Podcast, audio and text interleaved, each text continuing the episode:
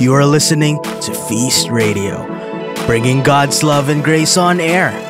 Listen to significant and heartfelt messages you can reflect on and pray about.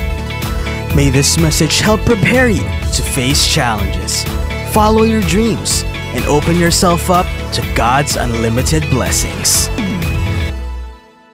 Amen. Amen. Thank you, Lord.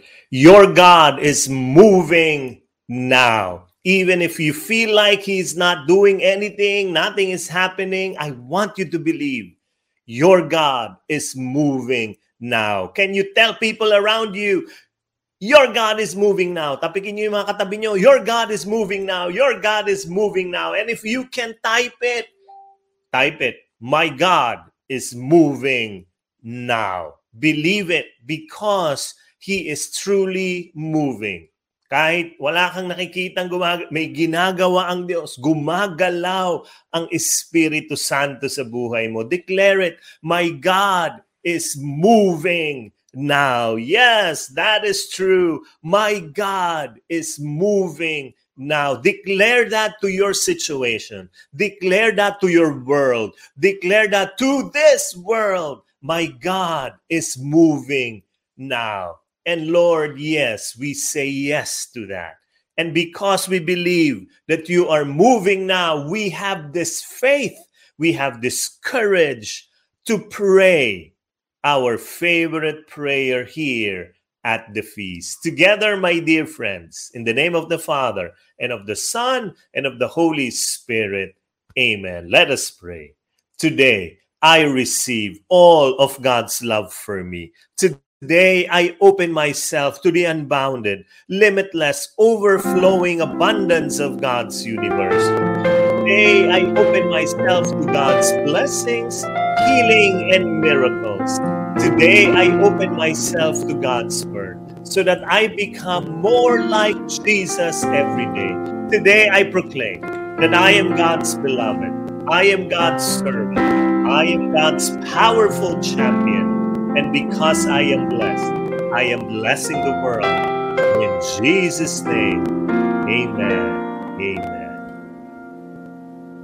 Thy word is a lamp unto my feet and a light unto my path. Speak to us, O Lord. One big message for this talk, my dear friends, is this stick to your assignment until the end. Stick to your assignment until the end. Sharing. Share lang ako konti. When I was young, I was not just a basketball player. I was also a football player hindi kasing galing ng basketball. Kaya lang kailangan ko mag-football kasi palagi nire-require sa akin maging football player. Bakit? Kasi ang haba-haba ng mga arms ko. Ganyan, no? Pag gumanyan ako, halos matakpan ko na yung buong goal. Kaya, ang role ko sa football ay goalkeeper. So ako ang goalkeeper, lalo na doon sa section namin. Ako, yan ang trabaho ko talaga. Tapos second, goalkeeper ako sa varsity. So I was trained how to catch the ball and once you fall, you tumble. Nako, yun ang training. Itatapon nung coach namin yung bola do sa gilid na gilid ng goal, tatalunin ko yan, tapos kukunin ko. Kung makukuha ko, tapos babaksak ako. I was trained to do that. But sabi niya, maganda ang training mo, pero may dalawang bagay ang goalkeeper na dapat matututunan mo. So ito, this is what I learned. In playing football as a goalkeeper. Two things that I also should learn in life stick to your assignment, and second, trust your team.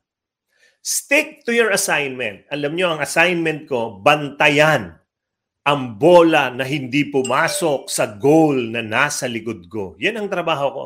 I cannot and must not leave my post so that no other or our opponent will shoot the ball.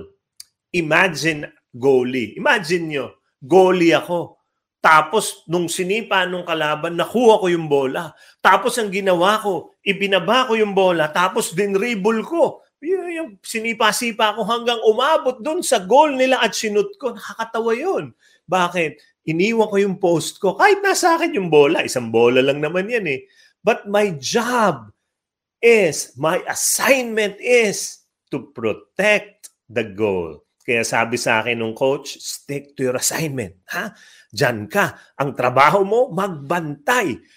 Para walang makashoot dyan. Hindi mo trabaho, yun ang sabi niya sa akin, hindi mo trabahong sumut sa kabila. Hindi. Ang trabaho mo, magbantay. Second, sabi niya, stick to your assignment. Second, trust your team. Trust them that they will be able to shoot the ball.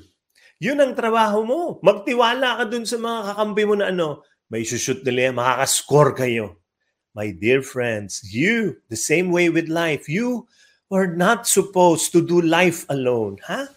Do not do life alone. You must have a team. And your team partner ha, is no other than your God. The God who is moving now. That is who is your team partner. Some of us, we are trying to win life alone. You cannot do that because life was designed as a team game, not alone. Yun po ang buhay. Marami kang kasama. Kaya we encourage you. Join this team, this feast at home, this wonderful team. Who tr- we are all trying to follow Jesus. So join us join us. Yeah, join the light groups that we have. Join the feast light that we have. Join the ministry. Let us know. You cannot just be watching feast at home every Sunday. Nanunood ka lang. Nanunood ka lang ng Quarry Start. Nanunood ka lang ng, ng Secret Chef. You have to belong to a group.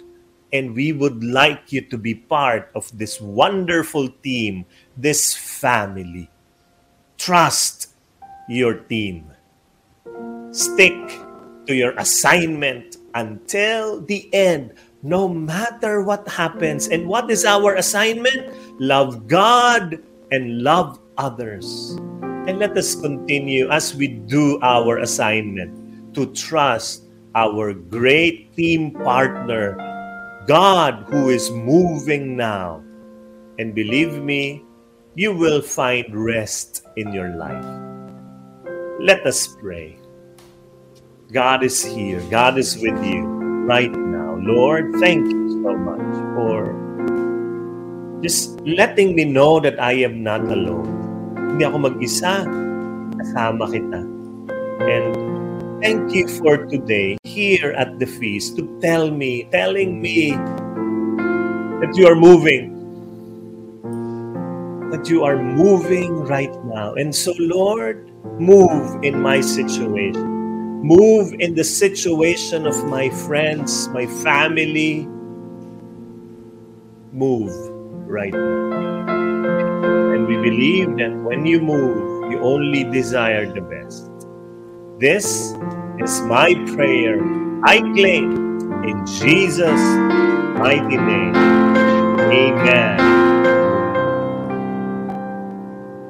Thy word is a lamp unto my feet and a light unto my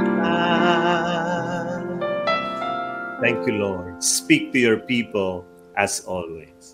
Before we go to our reading, ako, exciting tong reading na to, lalo na yung ending, ha? Do not miss the ending. I encourage you to continue giving because you give to the Lord through our feast. So, these are the ways you can give to the ministry. At yung binibigay niyo po ay talagang uh, binibless ang maraming maraming tao. Kaya wag kayong mapapagod magbigay.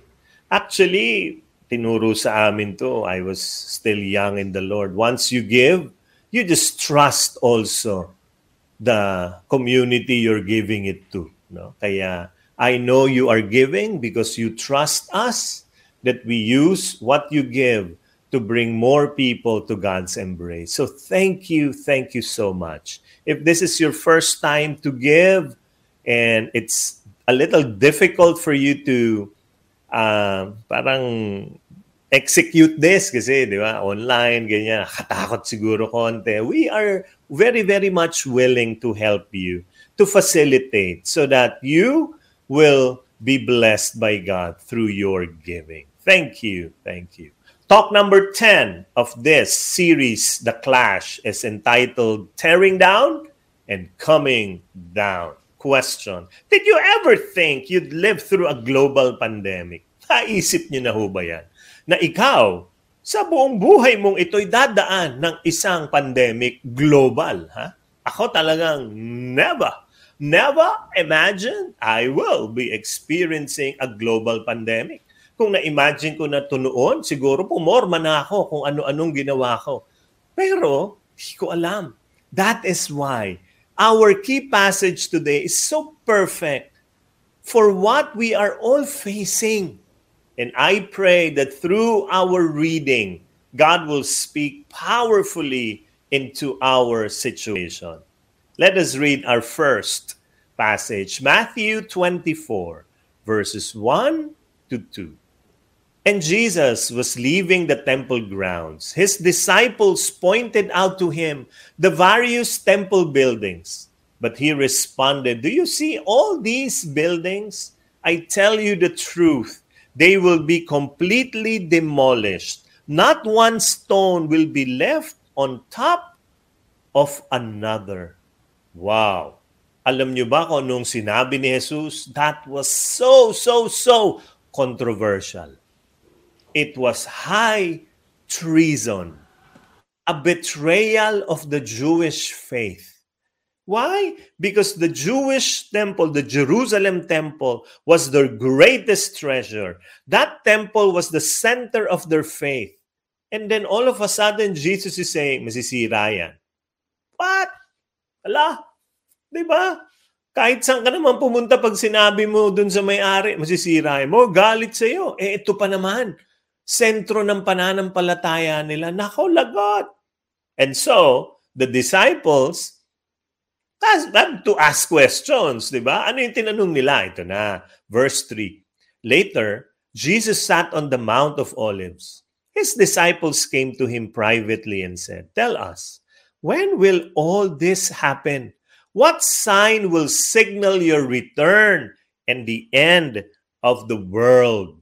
Nako, loaded questions. When will this temple be destroyed? Sabi mo kanina eh. Second, what will signal the end of the world? And Jesus answered both. He said, ito, number one, when will the temple be destroyed? Sabi niya, verse 34, I tell you the truth, this generation will not pass from the scene until all these things take place. Alam nyo, ang count ng mga Jerusalem, sa biblical number ha, ang one generation is 40 years. So, anong sabi ni Jesus? I tell you the truth, this generation will not pass until all these things take place. Ang one generation, 40 years. Alam nyo ba that 37 years after Jesus spoke these words, the Roman general Titus demolish this Jerusalem temple. Ay, talagang itinumba ang templo ng Jerusalem. Bakit? Nainis yung general. Ang gugulo ng mga Hudyong ito. Talagang sinira. Talagang walang itinira. Isa lang. Yung kanilang wall. Isang pader lang ang itinira para maalala ninyo, ha, ganyan kayo. Yun. Tama si Lord. Galing, ano? Tama yung prediction niya. Second answer to the second question, what will signal the end of the world? Akala ng mga disciples, those two questions, destruction of the temple, end of the world, were connected. They thought, but in the mind of Jesus, these two events have different timelines. Yes. While the temple's destruction had a clear, clear date, sigurado na yan, the end of the world or the second of coming of Jesus was not clear. the end of the world for us, modern people, is something that happened. Yung concept natin end of the world, yung nangyari sa mga movies, ano yan? Deep Impact, 2012, naalala nyo yan? Yung parang ganito, tingnan nyo, di ba? Pag end of the world, ganyan ang itsura. Di ba? Yung talaga may tidal wave, malakas ang earthquake, may mahuhulog na uh, comet dito or asteroid or meteor, kung ano man. But for a Jew, living 2,000 years ago, the end of the world meant something much smaller. Hindi talaga yung buong mundong buong mundo. For them, the destruction of their temple was already the end of the world. Yan na yan. But, nasira yung templo, di ba? Their world continued after it was destroyed. Why? Listen because the temple was destroyed to make room for a new way of relating with God through Jesus. Hindi na dyan sa templo. Ako na. Remember, my dear friends, baka may mga nagiba sa buhay mo dahil dito sa crisis na ito, ha? Gusto kong pakinggan mo ito. A crisis is not the end. It is a beginning. So I don't know what happened to you. Maybe your business closed. But remember, a crisis is not the end. It is a beginning. Maybe something happened, bad thing happened to you in this pandemic. Remember, this crisis is not the end. It is a beginning. Kaya lang, may mga Kristiyano, ito, very interesting. We misunderstood these Bible verses and not just us, but in history, produced a wave of false predictions and crazy debates for the past 2,000 years. Alam niyo, nung bata ako, kailan lang naman yan, there was a scare that happened in the world.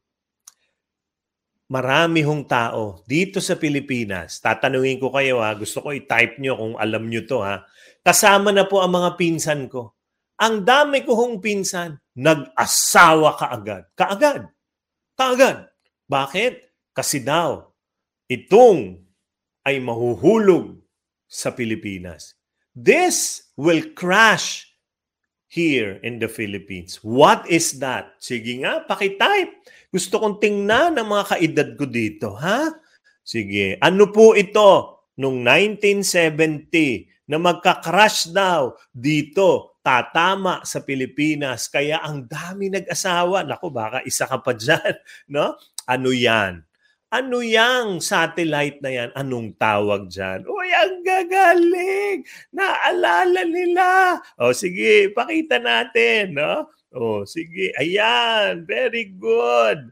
Very good. Uy, alam na alam ni Lisa. Oh, Lilibet, La Arnie, Arnold. Eh, gagaling, oh. Memorize nila. Skylab.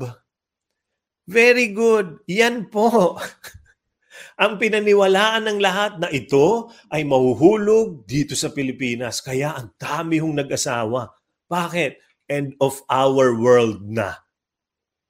Grabe, no? Ay, nako, naranasan natin yan. Naalala nyo? Oh, people who are obsessed, ito na, with the end of the world, just, just to be honest, are not easy people to live with. Yung mga obsessed na, hala, gugunaw na mundo, yan na, may pandemic na, hala, may earthquake, may ano, nako, hindi na sila nagpaplano sa buhay. Hindi na. Yung mga nag-aaral, yung mga estudyante na obsessed sa end of the world, ayaw na mag-aral. Oh, ayaw na. Yung iba ay magbayad ng utang. Alam ko yan. No? Kasi end of the world na raw. No? Yung iba ayaw na magpapayat. Ba't pa ako magpapapayat? Di ba? End of the world na. Yung iba hindi na nagpapagupit. Ba? End of the world na. Their logic was simple. Why bother doing anything when the world is about to end? Di ba? Tama naman. Oh, ito na. Let me share with you a long list of people in our history who predicted the end of the world. Ang tawag sa kanila, doomsayers. At saka ito yung mga predicted dates of doom nila, ha? We don't look down on them. We just want you to know that ang dami pala ha, na nagpipredict ng end of the world. Kasi may point. mamaya. Ito na. Si Saint Hippolytus. Santo po ito. In the year 2020 AD, 2020, he said, the end of the world will happen on 500 AD. Saan niya nakuha yan? He based it on the dimensions of Noah's Ark. Kaya sabi niya, 500 AD, end of the world na. Meron pa, Julius Africanus. Siguro taga-Africa yan, no? Predicted in 2021, anong sabi niya? That the doomsday, the end of the world, will be on 600 AD. And he based it on a 6,000 year schedule from creation to destruction. Grabe. Marami pa po. Oh, ito, mga ilang halimbawa. Martin Luther, di ba? Ang nag-umpisa ng Protestantism sabi niya, Jesus would come again in 1600 AD. Si Suzette Labrousse, a Catholic prophetess, sabi niya, 1800 darating si Lord. Si John Wesley, founder of Methodist, sabi niya 1836, darating si Lord. Si Joseph Smith, founder of the Mormons, sabi niya 1890, darating si Lord. No? Herbert Armstrong, founder of Plain Truth magazine, says in 1975, darating na si Lord. Ito pa, merong best-selling author.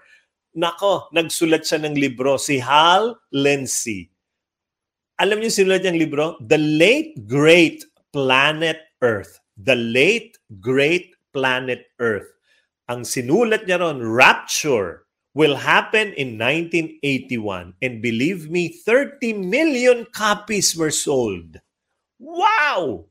30 million, cop 30 million copies of this book sold.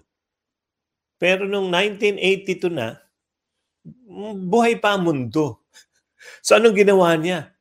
Minove niya ng konti. Sabi niya, mali-mali, hindi 1981. Sulat siya ulit ng libro. 1988. Ah, ano, anong panahon na ngayon, di ba? You know, before the year 2000, churches and prayer groups, believe me, ito yung two, ano yung tawag natin dyan, yung 2K, di ba? Meron tayong scare niyan eh, yung 2000 year, di ba? Marami ho, mga prayer groups in the world They bought farms. They bought lands, remote islands to hide from the destruction of the world. Naalala nyo, maglalagay ng bubble wrap pa yung iba? Grabe! Even some Catholics are obsessed with what? Ah, nako, makakasali ka rito. The third secret of Fatima.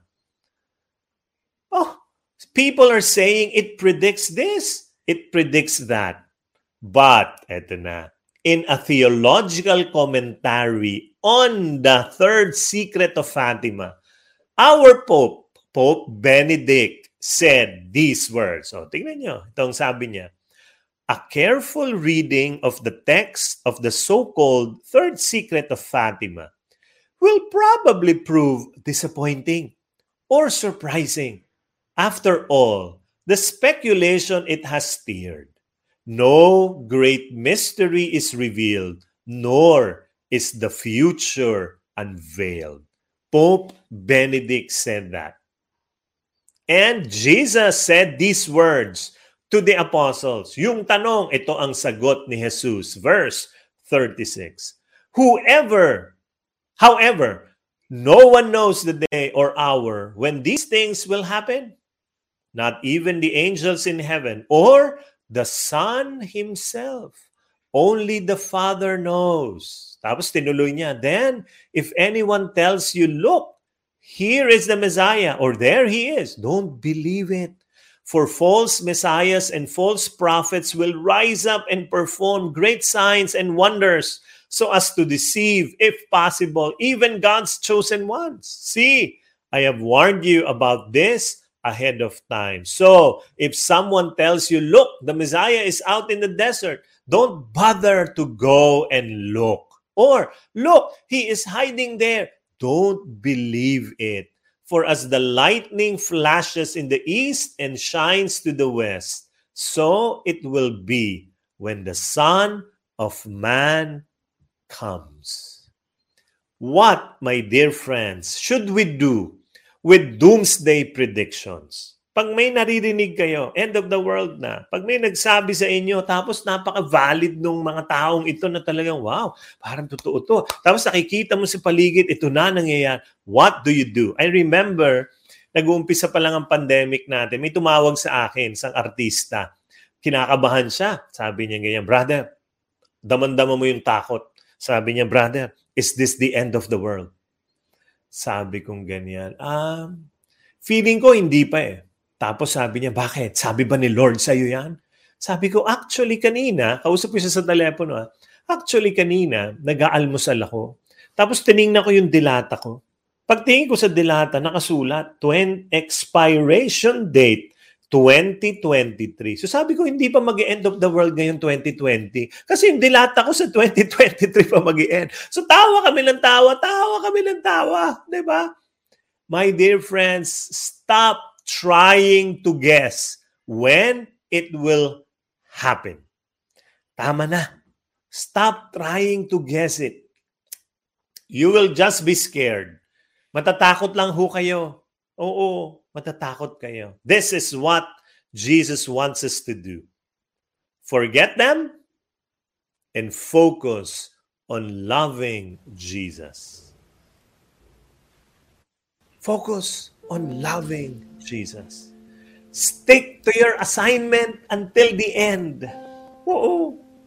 Jesus said sin will be rampant everywhere and the love of many will grow old. But the one who endures to the end will be saved. If you notice, God did not say, do big projects or go build churches or convert thousands. Ito lang ang sinasabi niya. Stay. Stay faithful during difficult times. This is what Jesus is trying to tell you. Stick to your assignment until the end. My dear friend, is there chaos around you? Do you feel like evil is increasing?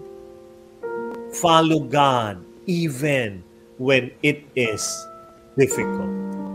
You need to carry on. And I believe you will finish strong. How will you finish strong?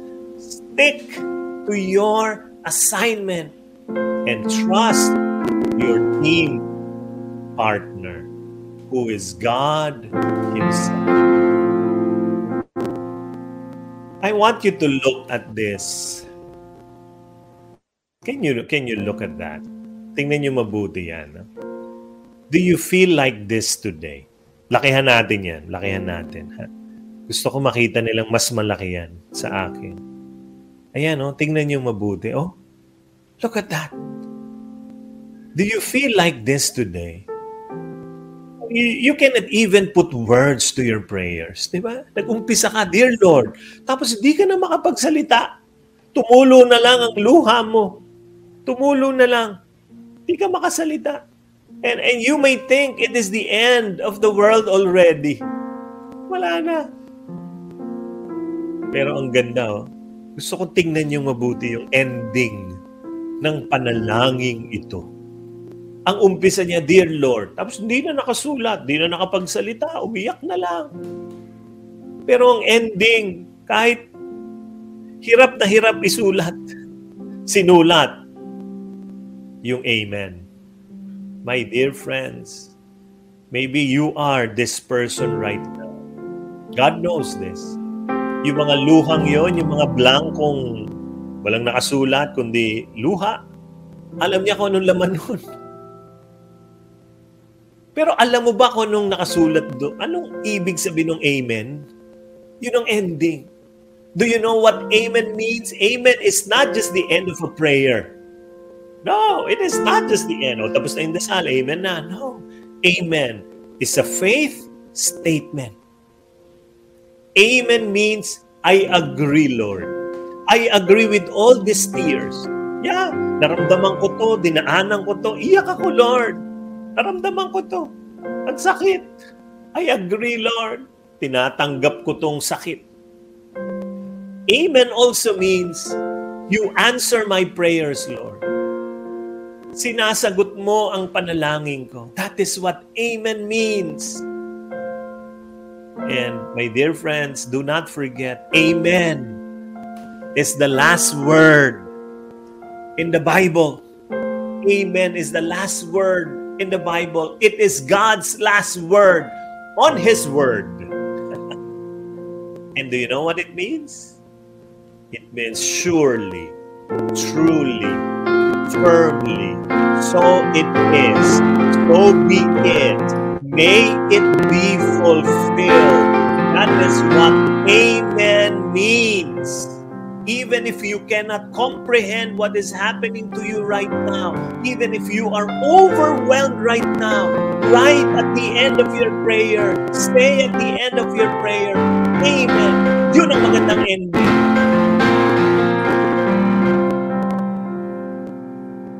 Remember to end your prayer with Amen. Amen means God has the last say. He has the last say. And his last say, let me remind you, his last say is always for your best. Not good, best. Amen means God has the last say. So trust in Him more. Thank you for listening to today's podcast. Subscribe to Feast Radio and open yourself to God's grace. For more podcasts like these, visit feast.ph slash radio.